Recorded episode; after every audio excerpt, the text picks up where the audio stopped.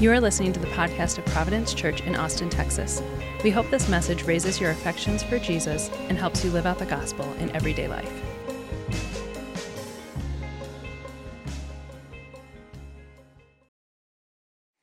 Well, I, uh, I read the history this week of the Yates Pool. I don't know if you've heard of this, uh, but uh, it, it's a giant oil field in the Permian Basin. Uh, in this field, the Yates Pool has produced more than 1 billion barrels of oil, making it one of the largest in the United States. Right, but as with any underground resource, uh, at one time, its riches were completely untapped. Uh, during the Great Depression, uh, this field was uh, owned, uh, it, it was a sheep ranch right? And it was owned by a man named Ira Yates. Uh, and because of his inability to make enough money on his ranching operation, uh, he was in danger of losing everything, everything that he had. Right, and so, with little money for clothes or food, his family, like so many others during this time, uh, had to live on government subsidy. Right, day after day, Ira would sit and watch his sheep as they grazed over the rolling West Texas hills, and he would rack his brain trying to figure out some way to pay his bills. One day, a crew from an oil company came to the area and they told Yates that there might be oil on his land. They asked permission to come and to drill a test well, uh, well and Yates agreed. He signed a contract with them, and uh, the company got right to work. Uh, at 1,100 feet, the drillers struck a huge oil reserve. Uh, and this first well came in uh, at producing 80,000 barrels a day. Right, but that was only the beginning. Right, many more wells began to come in at twice uh, uh, the production as the first one.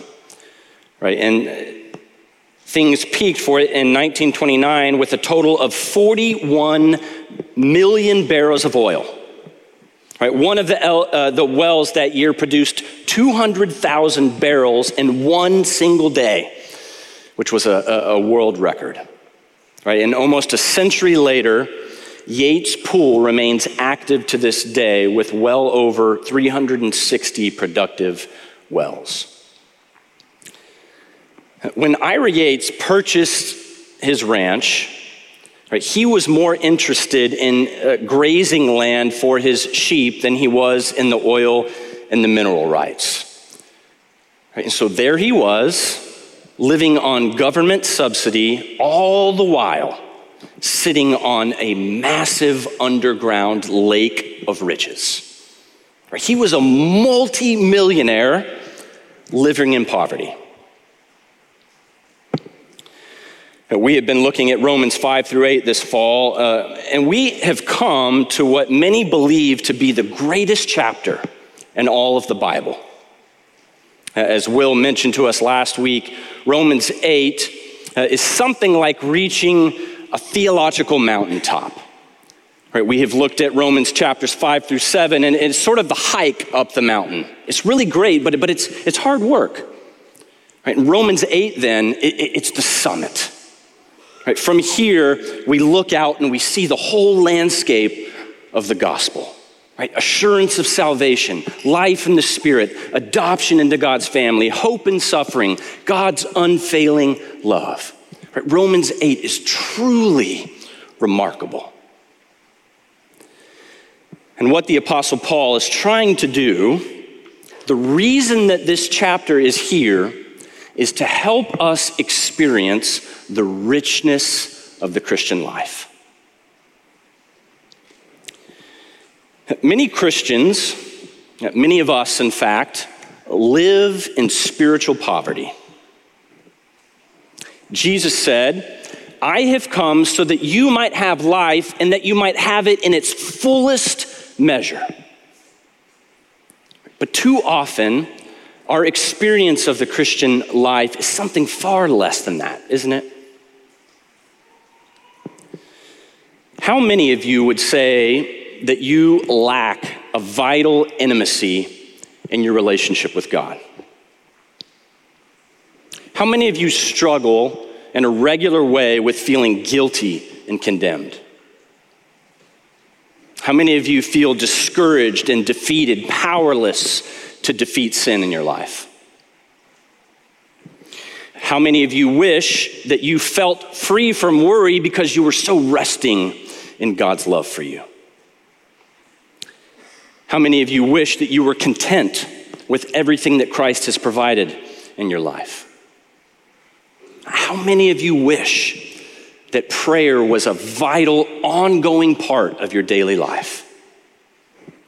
I'm guessing that captures all of us. Right? How do we experience the richness of the Christian life? How do we experience the abundant life that Jesus promises us? Well, the answer that Paul gives us here in Romans 8 is that it comes to us by the Spirit. By the Spirit. Romans 8 tells us that the Christian life is life in the Spirit. And so, as we walk through our text today, I want us to consider two aspects of life in the Spirit, two things the Spirit enriches us with in the Christian life. And the first thing that we're going to see is that the Spirit gives us a new obligation. A new obligation. Uh, if you haven't already, go ahead and open up your Bibles to Romans chapter 8. It'll be really uh, helpful and fruitful for you to follow along with us as we read in the text today. Romans chapter 8, it's on page 888 of the Pew Bibles in front of you. So grab one of those, open up to Romans 8, and let's look at it together, starting in verse 12. Romans chapter 8, verse 12. The Apostle Paul says, So then, brothers, and every time we're going to see brothers here, he means brothers and sisters, right? So, so then, brothers and sisters, we are debtors. Let's stop there. As Americans, this is familiar language to us, isn't it? We are all well acquainted with debt. Whether it's a mortgage or a car loan or student loans, most of us have some kind of debt. And to be in debt means that you have a binding obligation to repay the money that you owe. And likewise, Paul says that as Christians, we have an obligation. But to what exactly? Well, he starts by clarifying what the obligation is not. Look there at verse 12. We are debtors, Paul says, not to the flesh, to live according to the flesh. For if you live according to the flesh, you will die. Uh, the flesh uh, is just Paul's shorthand word for talking about our natural selves apart from God.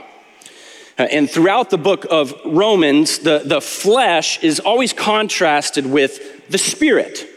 Right? We saw it just last week. Uh, Paul said, To set the mind on the flesh is death, but to set the mind on the spirit is life and peace.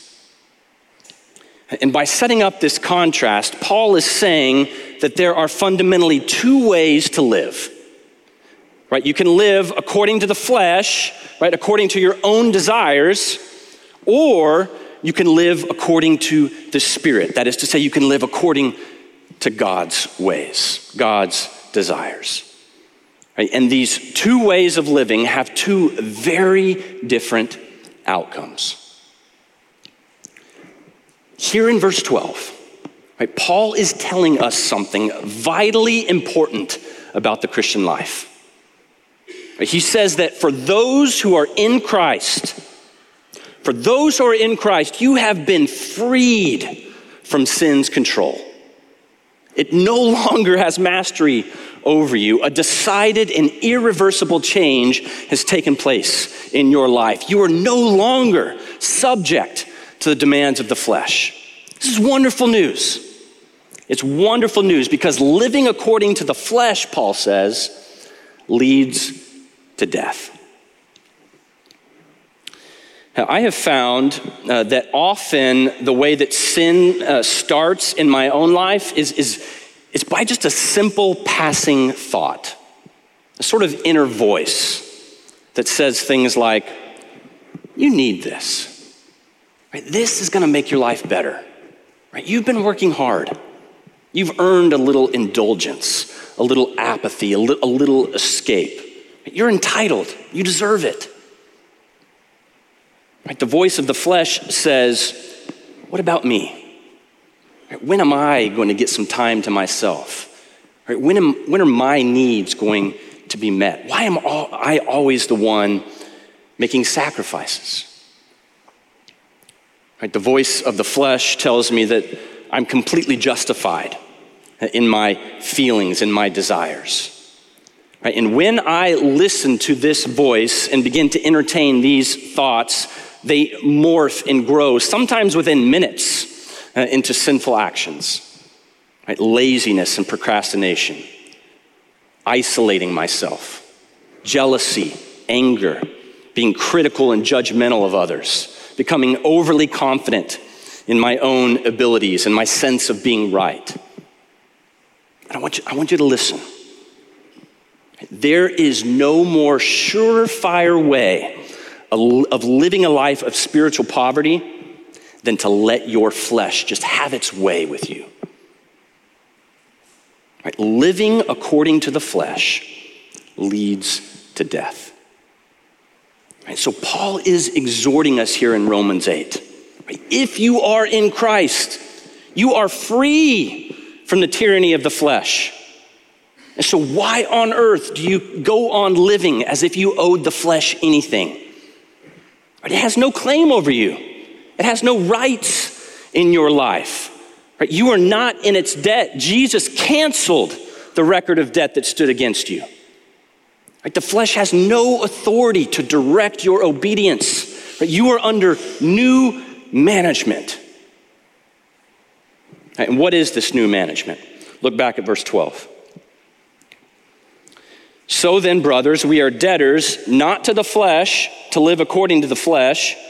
For if you live according to the flesh, you will die. But if by the Spirit you put to death the deeds of the body, you will live.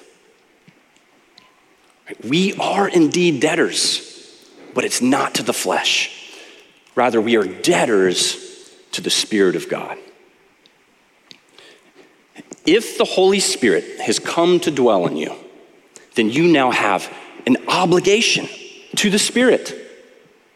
And what does Paul say the obligation is? To put to death the deeds of the body. Meaning, you have a responsibility, a duty to kill sin in your life.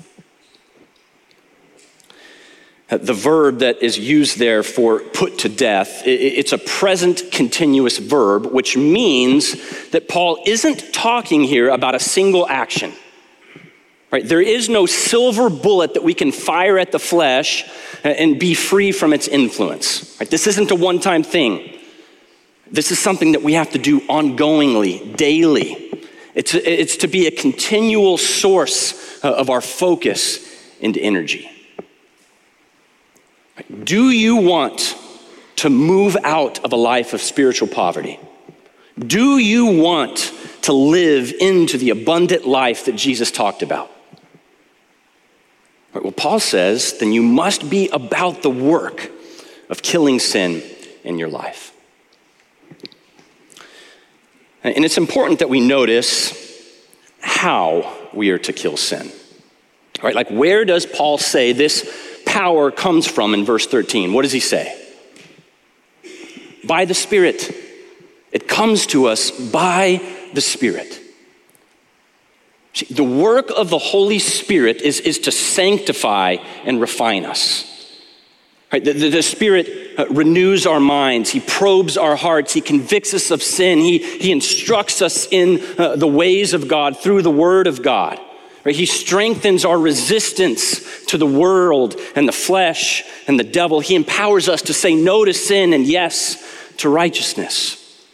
See, it is the Spirit who empowers us to put to death the deeds of the body. But how does that work exactly? Right? Like, how do we put sin uh, to death? Uh, the Puritan John Owen, he has got this great book uh, called The Mortification of Sin in Believers. Uh, and in this book, uh, Owen talks about the, the necessity, the nature, and the means of killing sin uh, in our lives. It is, it is really helpful.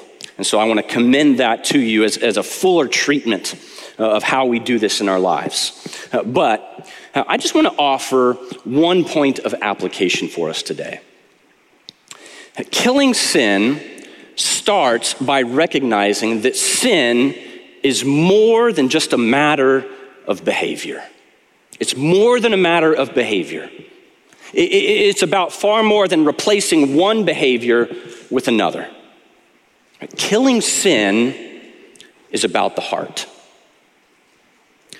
See, even though our flesh is no longer our master, it still seeks to build a stronghold uh, in us, in our hearts, in our fears, in our longings, in our appetites. Right? And so the work that we are to be about, the work that we're to be engaged in as believers involves searching our heart, right? Dealing with our deepest motivations and desires. If we try to keep things uh, at just a superficial level, the level of outward behavioral change, we will never make any real and lasting progress in killing sin. Focusing on surface behaviors will keep you in spiritual poverty. We must kill sin at its roots. And so I want to offer just two practical ways to do that here at Providence. The first is this get in a gospel community. I know you hear us talk about that all the time, but get in a gospel community. GCs are the primary place here at Providence where we are seeking to do this, this deep heart level work. Right? So if you aren't in a GC yet, we would love to help you connect to one. Uh, and for the majority of you who are in a GC, I want to exhort you be about this work. Right? Go deep in community with one another. Uh, and the second thing uh, I want you to know about is that we have a ministry of men and women that meet here in this building every Thursday evening called Providence Recovery. Uh, recovery is geared toward helping one another examine and work through uh, particular stubborn patterns of sin, whether it be substance abuse or pornography, lust, anger, you name it. And this ministry has been helpful for so many uh, in our church, and it's available uh, to you as well. But look, whatever you do, whatever you do, don't settle for living life on the surface. Because the abundant life comes by pressing in to the matters of the heart. The Holy Spirit dwelling in us means that we are no longer obligated to live according to the flesh. Right? The Holy Spirit frees us for a new obligation, or you might say, a new privilege, becoming more and more like Jesus. Right? That's what killing sin does in your life. It helps you to become more and more like Jesus. We have a new obligation. But not only does the Holy Spirit give us a new obligation, He also gives us a new identity a new identity. Look at verse 14. For all who are led by the Spirit of God are sons of God. For you did not receive the spirit of slavery to fall back into fear, but you have received the spirit of adoption. Through the Holy Spirit, we are given a new identity as sons and daughters of God. We are adopted, Paul says, into the family of God.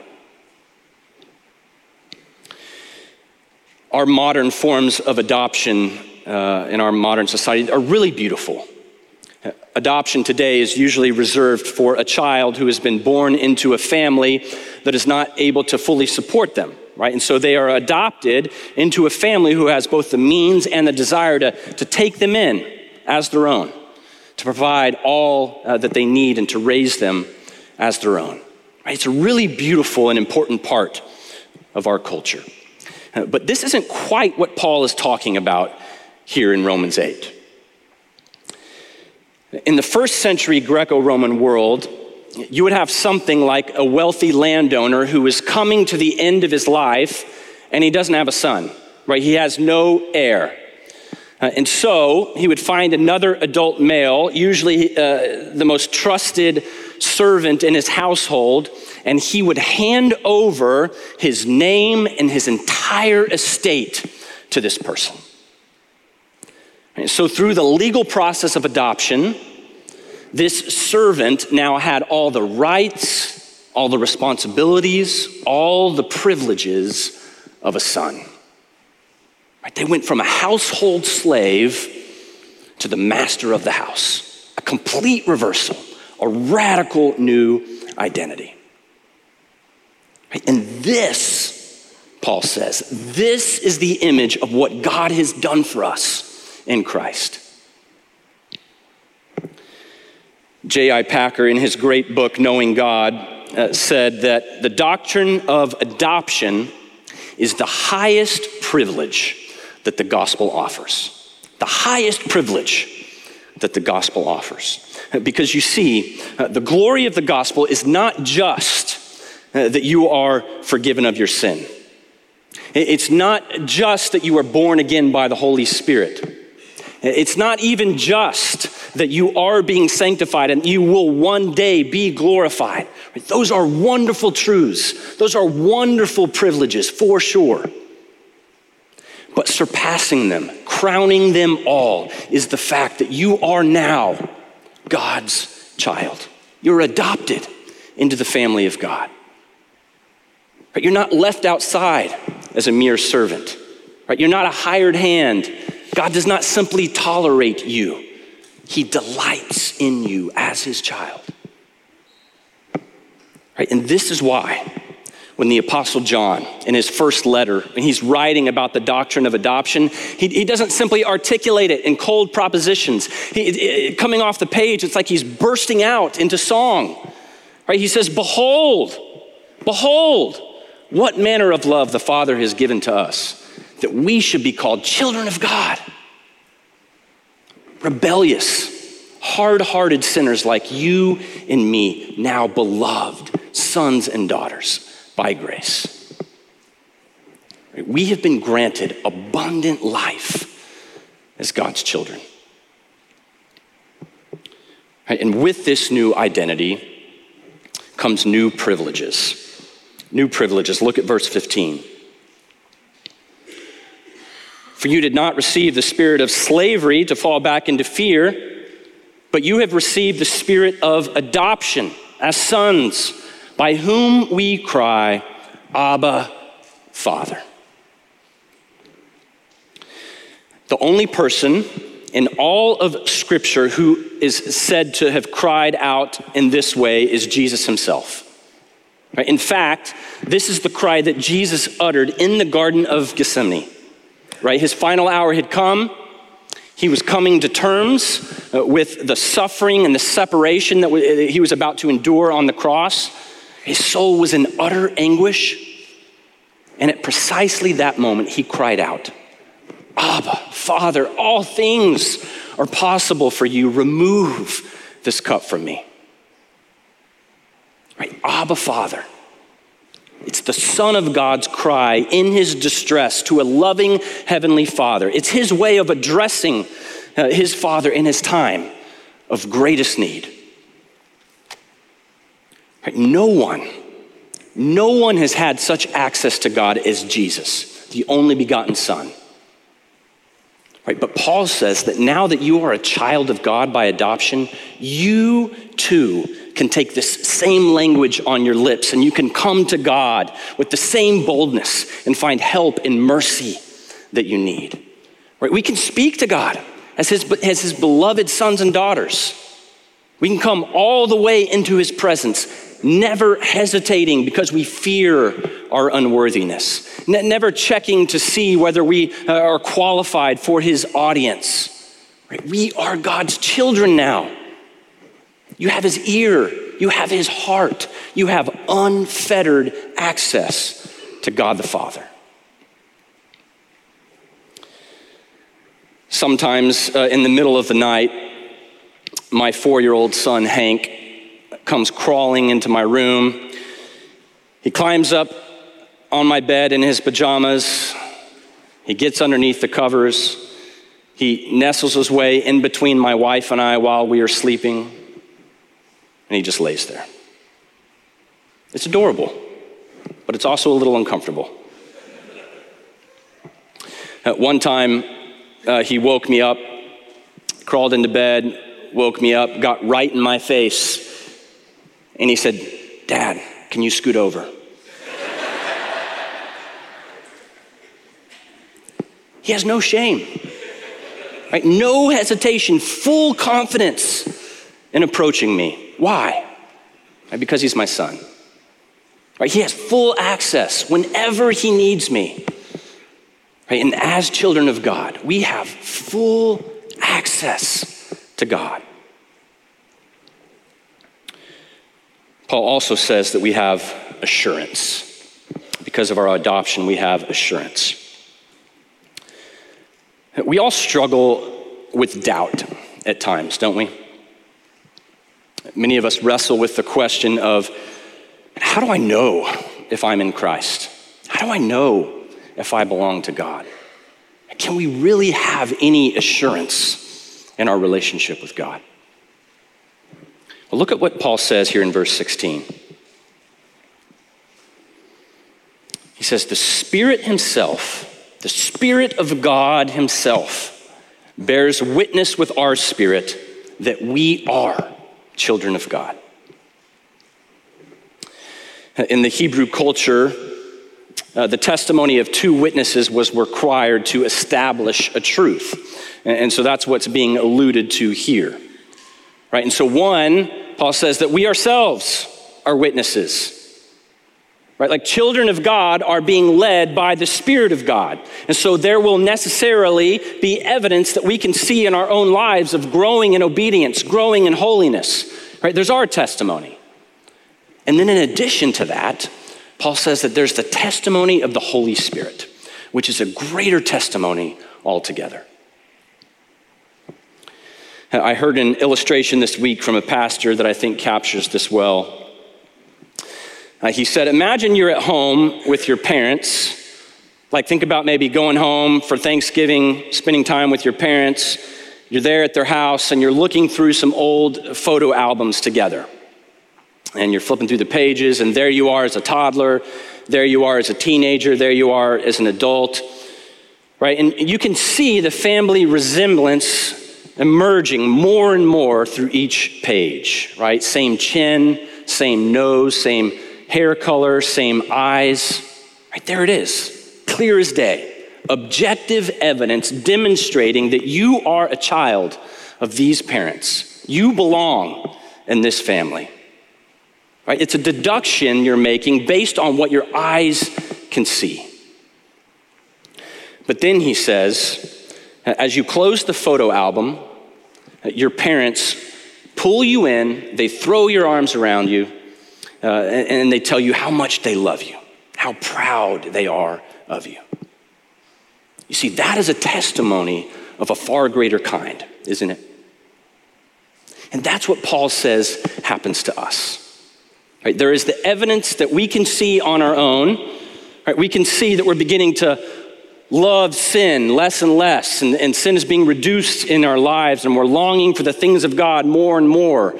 Right? There, there's a progress in Christ likeness. Right? It might be modest, and it is a struggle for sure. But that progress gives us real assurance that we are children of God. But then he says there's also moments of nearness. Right, moments of the Spirit's embrace and comfort, moments of His leading that affirm to us that you are God's child. Any counselor or, or psychologist will tell you that having security in our relationships is so important. It's one of the most important things you can have in a relationship. Right? And for those who are in Christ, right, there is no more secure relationship than our relationship with our Heavenly Father. So I want you, I want you to try something this week. I want to ask you to do something. Every morning when you get up this week, spend a few uh, minutes reminding yourself that you're a child of God. Right. When you wake up each day this week, set a simple reminder if you need to, but remind yourself, I'm a child of God. Look at this passage here in Romans 8, in 1 John uh, 3 and 4, in Ephesians uh, 1, in Galatians 4. Just remind yourself that you're a child of God as you start your day.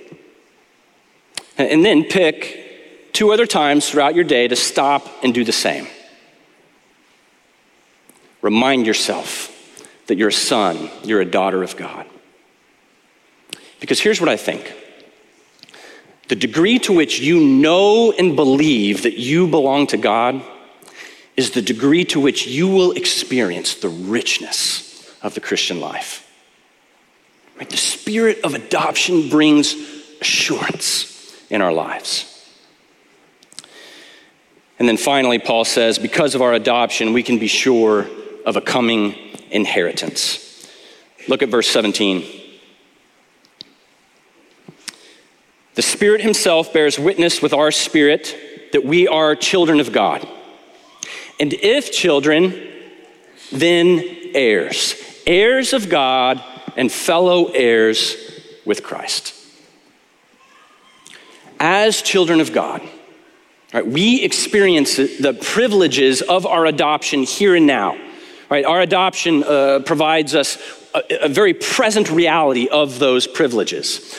But Paul says there's also an aspect of experiencing our adoption that is still yet to come. Right? There is a future inheritance that awaits us.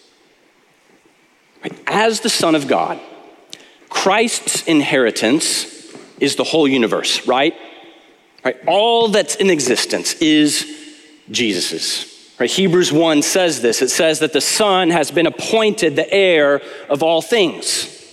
And so when Paul says that children of God are fellow heirs with Christ, what he's saying, what that means uh, is that we as God's adopted children will also come to share in the full inheritance, the full glory of Jesus. Right? All that belongs to Jesus will also be ours through union with Him. And the real wonder of this promise, the real wonder is not that, that you stand uh, to inherit all things, but rather it's that you stand to inherit God. God Himself is the content of your inheritance. Right? He gives Himself to you with, with an intimacy and a wonder that far exceeds anything you could experience here. Right? Certainly, we experience moments of fellowship with God, moments of intimacy with His Spirit that are to be cherished and prized. But the highest moment of fellowship with God that you can experience here, it will pale, it will be eclipsed the day when you are face to face with Jesus. And you will have God Himself as your inheritance forever. If you are here today uh, and you don't consider yourself to be a Christian, if you're exploring what you think about the claims of Jesus, I just want you to know we are so glad that you are here. We are honored as a church to have you. And I want you to understand that this is what Christianity is all about. It's not a set of rules, it's not about rituals, it's about adoption. And so, as you consider the claims of Christ, now I want you to see that the heart of Christianity is about a God who adopts unworthy people and calls them his own. And you're invited. You're invited. Right? This is open to anyone who would come to Jesus and submit to him as Lord. And for those of you who are followers of Jesus, it is my great joy to tell you that you have not just been forgiven, you have been adopted. Your Heavenly Father cares for you. He protects you, He provides for you, and He will not revoke your adoption. He cannot. And so I pray for you that the truth of your adoption would penetrate your heart today and that you would experience the fullness of life that comes from living as a child of God. Let's pray together.